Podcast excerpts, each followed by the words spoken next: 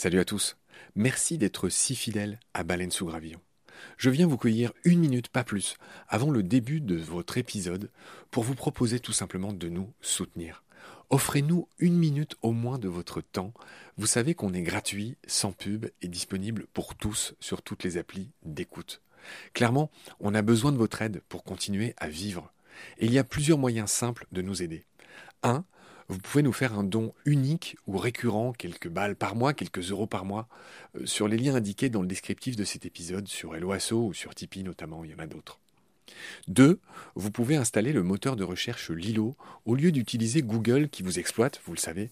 Et le résultat, c'est que euh, chaque recherche génère ce qu'on appelle des gouttes et pour nous, c'est des petits sous. Voilà. Pour vous, en plus, c'est gratuit. Donc, c'est pas difficile.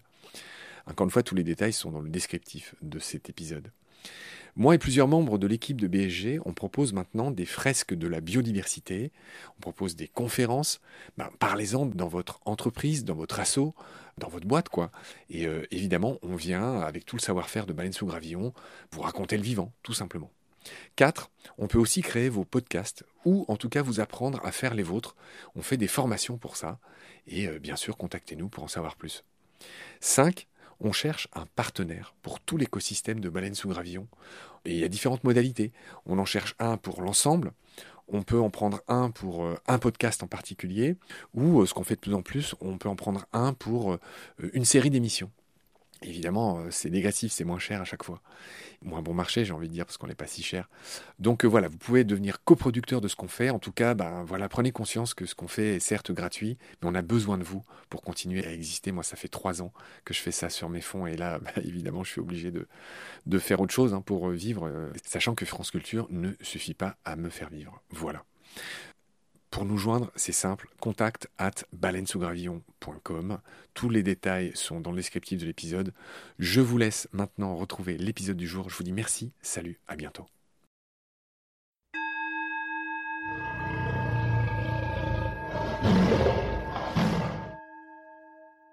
Bonjour Joseph, est-ce que vous allez bien? Merci, très bien.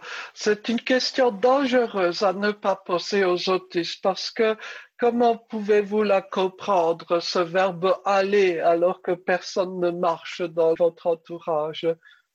Oui, vous me prenez un peu euh, à froid, mais euh, j'aurais dû y penser. Moi, ce qui me fascine, c'est que c'est d'où vient l'expression aller. En fait, à l'origine, ça vient de comment allez-vous à la selle, comment allez-vous aux toilettes? En d'autres termes, comment faites-vous caca? Chaque langue a sa façon un peu de poser la question sur l'état de l'autre. Euh, donc, euh, en hébreu, la façon formelle de faire serait comment est ta paix? Comment est quoi? Ta paix, P-A-I-X. Ah oui, ah d'accord. Ma shalomcha Voilà, exactement. J'ai fait un peu d'hébreu. Ah, très bien, félicitations. Quoi. En persan, ce serait quel est votre état? De façon très polie quels sont vos états. Chaque langue a une façon de dire les choses et de rendre par les verbes, on va dire semi-concrets, par exemple des verbes de mouvement, des notions très abstraites. D'accord. Eh ben euh, voilà une entrée en matière euh, déjà intéressante. Alors la dernière fois, j'avais eu à peine assez de 40 minutes pour comment dire expliquer qui vous étiez et résumer vos faits d'armes. Bon cette fois-ci, on va essayer d'aborder euh, les questions pour lesquelles j'ai eu envie de vous appeler, à savoir parler d'une autre habitante prestigieuse de l'Autistan qui est Temple Grandin qui est une très grande dame de la zootechnie. Et on va parler d'autres autistes célèbres, pas juste pour le plaisir d'égrener des noms et tout ça, mais par rapport aux idées qui nous intéressent. Et puis, je vous ai réservé un petit feu d'artifice d'autres choses. Donc euh, voilà, j'espère aujourd'hui qu'on va se sortir de votre, vie très richement remplie de, de, voyageurs, d'autistes. Il y aurait mille choses à dire. Bon, nous, on va coller à, notre discussion nature aujourd'hui. Hein. Je l'avais pas dit la dernière fois, je le dis maintenant pour commencer l'émission. Vous avez collaboré à un livre qui s'appelle Le Bestiaire Fantastique, qui est un livre assez rigolo que je n'ai pas eu la chance d'avoir entre les mains. Je vous le dis tout de suite, hein, je ne vais pas mentir. Dans lequel il est question, euh, comme le titre l'indique, d'animaux bizarres, le lestrigon, le niam niam, l'invinche ou l'invunche. Qu'est-ce qui vous a pris? De quoi avez-vous parlé dans le chapitre qui vous a été donné? Ah oui, c'est très intéressant que vous ayez, pour ainsi dire, ressorti cette contribution que j'avais faite. L'histoire est relativement simple, c'est que pendant des années, mon projet professionnel avait été de travailler à l'université en tant que prof de philo. Euh, et d'ailleurs, brièvement, je l'ai été, hein, par exemple à l'université de Téhéran, mais j'y ai renoncé à cause du militantisme associatif pour l'autisme. Donc, en effet, cet article-là avait été l'un de mes derniers articles on va dire hors champ autistique, euh, voyez. Donc euh, j'avais évoqué une bête un peu fantastique de l'univers persan. Je ne sais pas si vous connaissez la compagnie aérienne Iran Air. Non. C'est la compagnie nationale iranienne, comme vous avez deviné. Et donc, euh, sur les avions d'Iran Air, il y a un animal un peu fantastique qui est dépeint, quoi, qui est l'emblème. Mais c'est quoi cet animal Il ressemble à quoi? Justement, c'est toute la question, tout le défi de trouver une représentation juste à des êtres qui sont décrits euh, dans des textes anciens, quoi, voyez-vous. Donc, euh, on tâtonne. Hein. Comment cet animal s'appelait dans le livre? Roma. Roma. Et grosso modo, vous lui prêtez quelle apparence? C'était une sorte de griffon? C'était quoi? Oui, on peut le dire. Bon, il faut regarder un avion Iran Air. Encore une fois, ce sont des vues d'artistes, hein, comme on dirait en publicité. Hein. Vous savez quoi, Joseph? Moi, j'aime bien faire ça. Je le fais en direct. Euh, Iran Air, je suis devant mon ordi et on se parle par Zoom comme d'habitude. Oui. Alors, Iran Air, comme ça, je vais voir à quoi ça ressemble et puis je serai. Ah oui, ah oui, c'est ah, c'est il est magnifique ce logo. Je le connaissais, oui. Alors, en effet, c'est une sorte d'animal ailé, oui, qui paraît un griffon avec un bec d'aigle et des ailes et, des oreilles. C'est inspiré évidemment de certaines des sculptures de Persépolis. Ça remonte encore à une époque où donc euh, l'Iran était un empire et où donc il y avait une sorte de quête du passé pré-islamique de l'Iran, de la Perse. D'accord. Ok, donc ça c'était votre contribution au bestiaire fantastique des voyageurs. Il était important de le mentionner, hein. c'est un peu une première contribution à ce que j'ai appelé ma crèmerie. Et puis on va enfin aborder euh, Temple Grandin. Voilà, c'est une autiste célèbre, c'est sans doute la plus célèbre aux États-Unis, née en 1947 à Boston. Elle est prof de zootechnie, c'est-à-dire que grâce à elle, on a beaucoup amélioré les techniques d'élevage vers moins de cruauté et aussi plus d'efficacité euh, sur ce qu'on appelle les animaux de rente. J'ai appris ce terme en préparant cette émission. Les animaux de rente sont tout simplement les bovins, les ovins, les porcins. Euh, c'est l'inverse des animaux de compagnie, par exemple. C'est des animaux qui sont élevés pour leur rentabilité, pour ce qui nous permettent de gagner.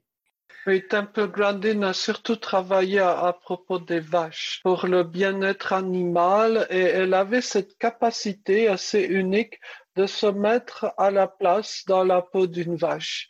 Hein. Et d'ailleurs, un peu comme dans l'univers, vous connaissez de l'homme qui murmurait à l'oreille des chevaux. Oui, le film avec Robert Redford. Je n'ai pas vu le film, mais je connais un peu l'histoire. Oui. Oui, en effet, elle a, prétendu, et c'est sans doute vrai, qu'elle comprenait euh, en gros les vaches, ce qu'elles ressentaient au moment d'être, par exemple, emmenées dans un abattoir et, si vous prenez une histoire typiquement autistique comme Harry Potter, hein, du moins le premier tome, ensuite ça devient plus commercial, mais euh, l'une des caractéristiques du petit Harry, c'est précisément sa compréhension du langage animal, hein, avec le, le, boa par exemple. Là, il y a véritablement un trait, quoi. Bon, il ressemble à n'importe quel enfant, mais il a un monde secret parallèle.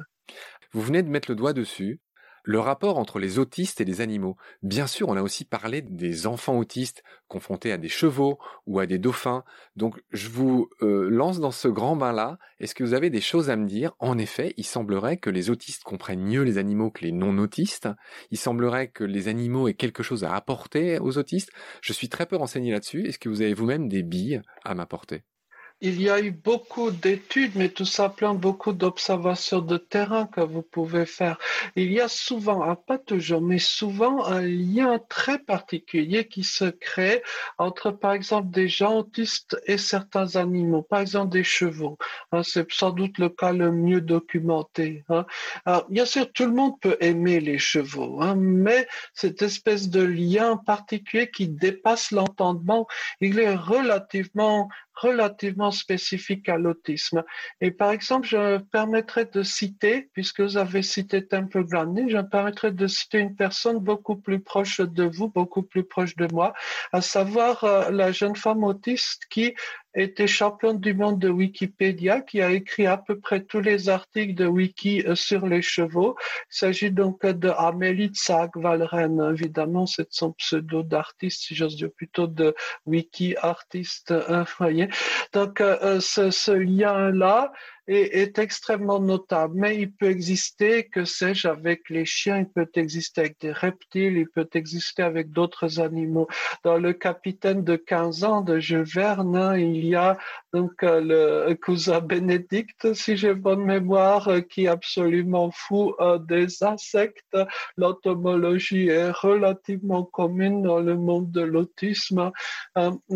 J'ai tout un nouveau sketch mais que je vous épargnerai sur sans doute celui qui est le père de la botanique au sens moderne, à savoir Carl von Linné, sur lequel j'ai pu rassembler beaucoup d'anecdotes très savoureuses.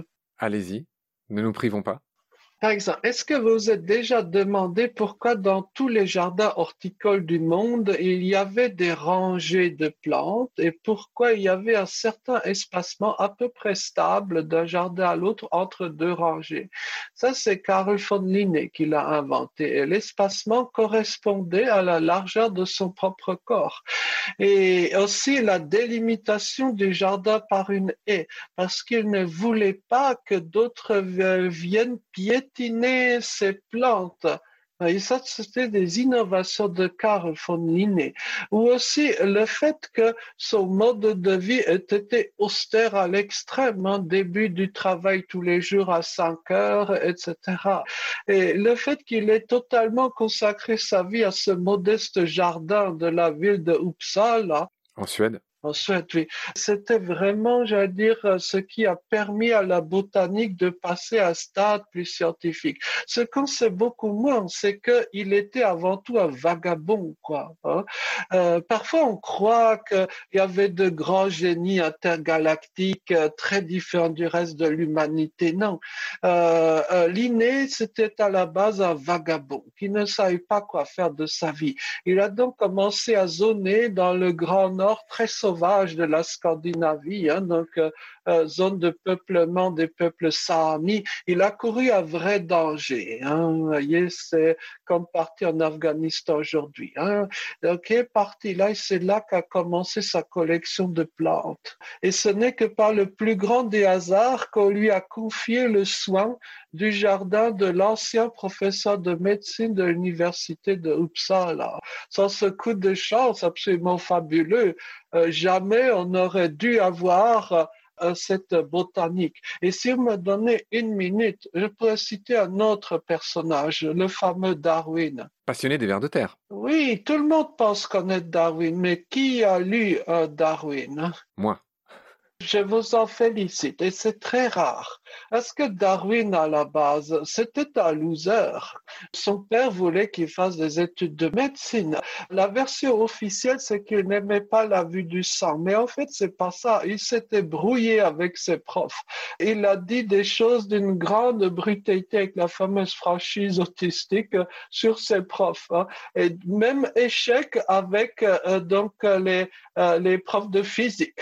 Suite à ces doubles échecs, il est parti en vagabond sur euh, un bateau. Beagle. Bravo, félicitations. Faire le tour du monde. Et c'est là qu'il a commencé à faire des croquis de tout ce qui euh, bougeait un peu partout. Et c'est après des années de cogitation qu'il s'est dit, mais il y a des points communs derrière tout ça. Hein. Et il a refait finalement le même geste de comparaison, le même geste comparatif qu'avait fait quelques années plus tôt un personnage beaucoup moins connu dans l'univers de la linguistique, Bob Franz Bopp, le père de la linguistique comparative, euh, et lui aussi très savoureux personnage. Mais voyez comment, si on passe au-delà un peu de ces mythes des grands hommes, euh, pardonnez cette tournure euh, vieillotte, hein, on retrouve l'humanité tourmentée, vagabonde, errante, risquée qu'avaient eu ces gens-là. J'aimais bien cette phrase de Gide qui considérait la bâtardise comme la liberté suprême. il parlait aussi des chiens et du fait que tout ce qui est bâtard, tout ce qui n'est pas noble, peut aussi être une bénédiction. C'est comme ça que je l'ai compris. Absolument, mais d'une certaine façon, euh, j'aurais envie de vous citer une phrase de Sioran, quoi, Émile Churan, hein, pour le dire à la romaine. Hein. Donc, euh, Sioran disait, j'ai connu toutes les déchéances, y compris le succès. d'une très grande profondeur, parce qu'en vérité, dès lors que vous connaissez le succès, dès lors que vous avez une grande maison, dès lors que vous avez un bon job et un bon statut social, en général, votre créativité disparaît. Ce fut le cas de quasiment tous les auteurs de cours, hein, les auteurs du siècle classique, dirions-nous. Hein. Dès lors qu'ils connaissaient la gloire à la cour, c'en était fini. On pourrait le dire à la façon moscovite, hein, la distance entre le Kremlin, donc le lieu de pouvoir, et la Ljubljanka, donc la prison, quoi, hein, du KGB est faible. C'est l'autre bout de la rue, quoi. oui, ça peut nous inspirer de la relativité des conditions humaines. C'est une autre manière de le dire.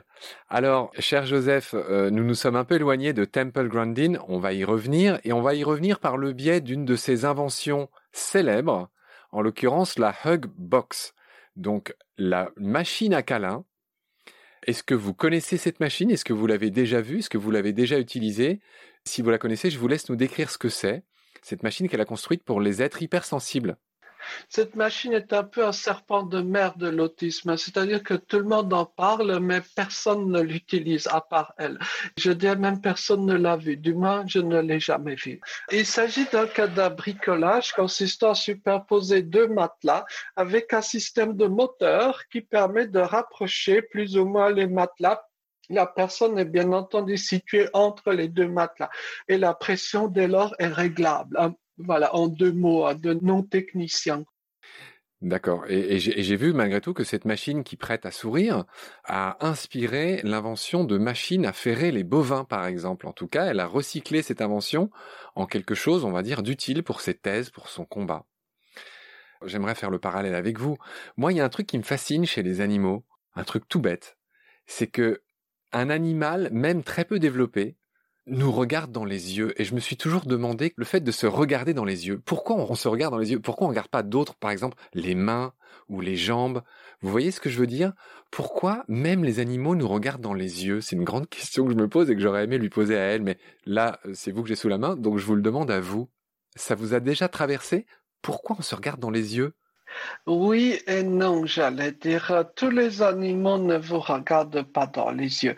Certains le font parce qu'ils arrivent à deviner votre état d'esprit, lire votre visage si vous le voulez, donc deviner vos intentions. Est-ce que vous comptez attaquer ou pas? Ah, est-ce que vous avez peur? Voyez, euh, Les animaux peuvent lire vos émotions tout comme euh, les gens peuvent en général lire les émotions des autres. Mais il y a quand même plusieurs restrictions. Hein. Tout d'abord, il y a des animaux dont on pense qu'ils nous regardent par narcissisme, mais qui en fait ne vous regardent pas. Euh, que sais-je, par exemple, les mouches avec leurs yeux très larges, on croit qu'ils nous regardent, mais en fait non, euh, ces petits monstres ne nous regardent pas du tout. Comme l'a dit Pascal, combien d'univers nous ignorent. Hein, voilà. Euh, mais il y a une autre raison peut-être plus taquine. Il y a des animaux qui sont autistes ou qui pourraient être autistes s'ils étaient humains. Donc forcément, cela ne vous regarde pas. Hein. Euh, ce peuvent être des chevaux, hein. ce peuvent être aussi parfois, que sais-je, des baleines. Hein. Euh, l'une de mes histoires de baleines préférées, c'est la baleine 48 Hertz. Je ne sais pas si vous en avez entendu parler. Oui, je vous laisse raconter cette histoire. Vous la racontez mieux que moi, c'est la baleine la plus solitaire au monde. Oui, parce que son chant n'était pas perçu par les autres, c'est ça? Le pourquoi, on l'ignore, hein, mais en tout cas, cette baleine ne suit absolument pas les autres baleines dans leur migration. Et là, ses itinéraires à elle, et elle chante sur une autre fréquence que toutes les autres baleines, donc 48 Hz, d'où le surnom.